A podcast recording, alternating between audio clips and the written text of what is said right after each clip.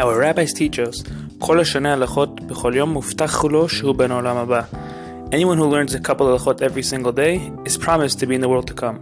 Halacha Moment was created to help you fulfill that mission by teaching halachot every single day and is now learned by thousands around the world. Welcome to Halacha Moment. Today's Halacha Moment is dedicated for the Refuah Shelema of Chana Bat Sima Feiga. May HaKadosh Baruch Hu grant her with the Refuah Shelema bekarov. Amen. Today we'll be discussing the halachot of Tu BiShvat. So what exactly is Tu BiShvat? Tu BiShvat is the fifteenth day of the month of Shvat and is widely celebrated as Rosh Hashanah of the trees. What are some customs of Tu BiShvat? It is customary to place many different types of fruits on the table, especially from the Shivat HaMinim, the seven species of Eretz Yisrael, and recite brachot when eating them. Some people even have the custom to drink beer as well, since it is made out of barley, which is one of the Shivat HaMinim. One should also try to recite a Shecheyanu on a new fruit. This custom also applies to women. Nonetheless, even though eating fruits on Tu BiShvat is a praiseworthy custom, one must be very cautious not to buy fruits or even dried fruits that have issues with insects. Surely, there is no justification to eat a fruit that has even a slight possibility of having an insect inside it in order to fulfill this custom.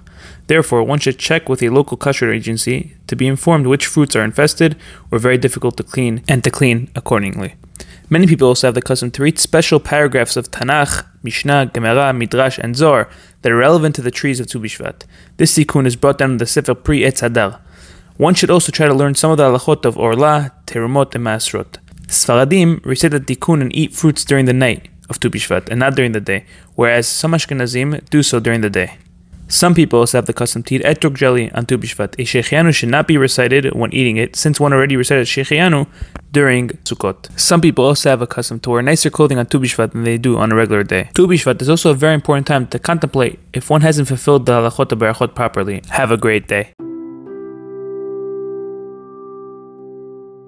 If you enjoyed this Halacha Moment and would like to help us spread Torah to thousands throughout the world, please consider dedicating a future Halacha Moment by visiting HalachaMoment.com forward slash donate or by WhatsApping three oh five, seven oh seven, seven two five nine.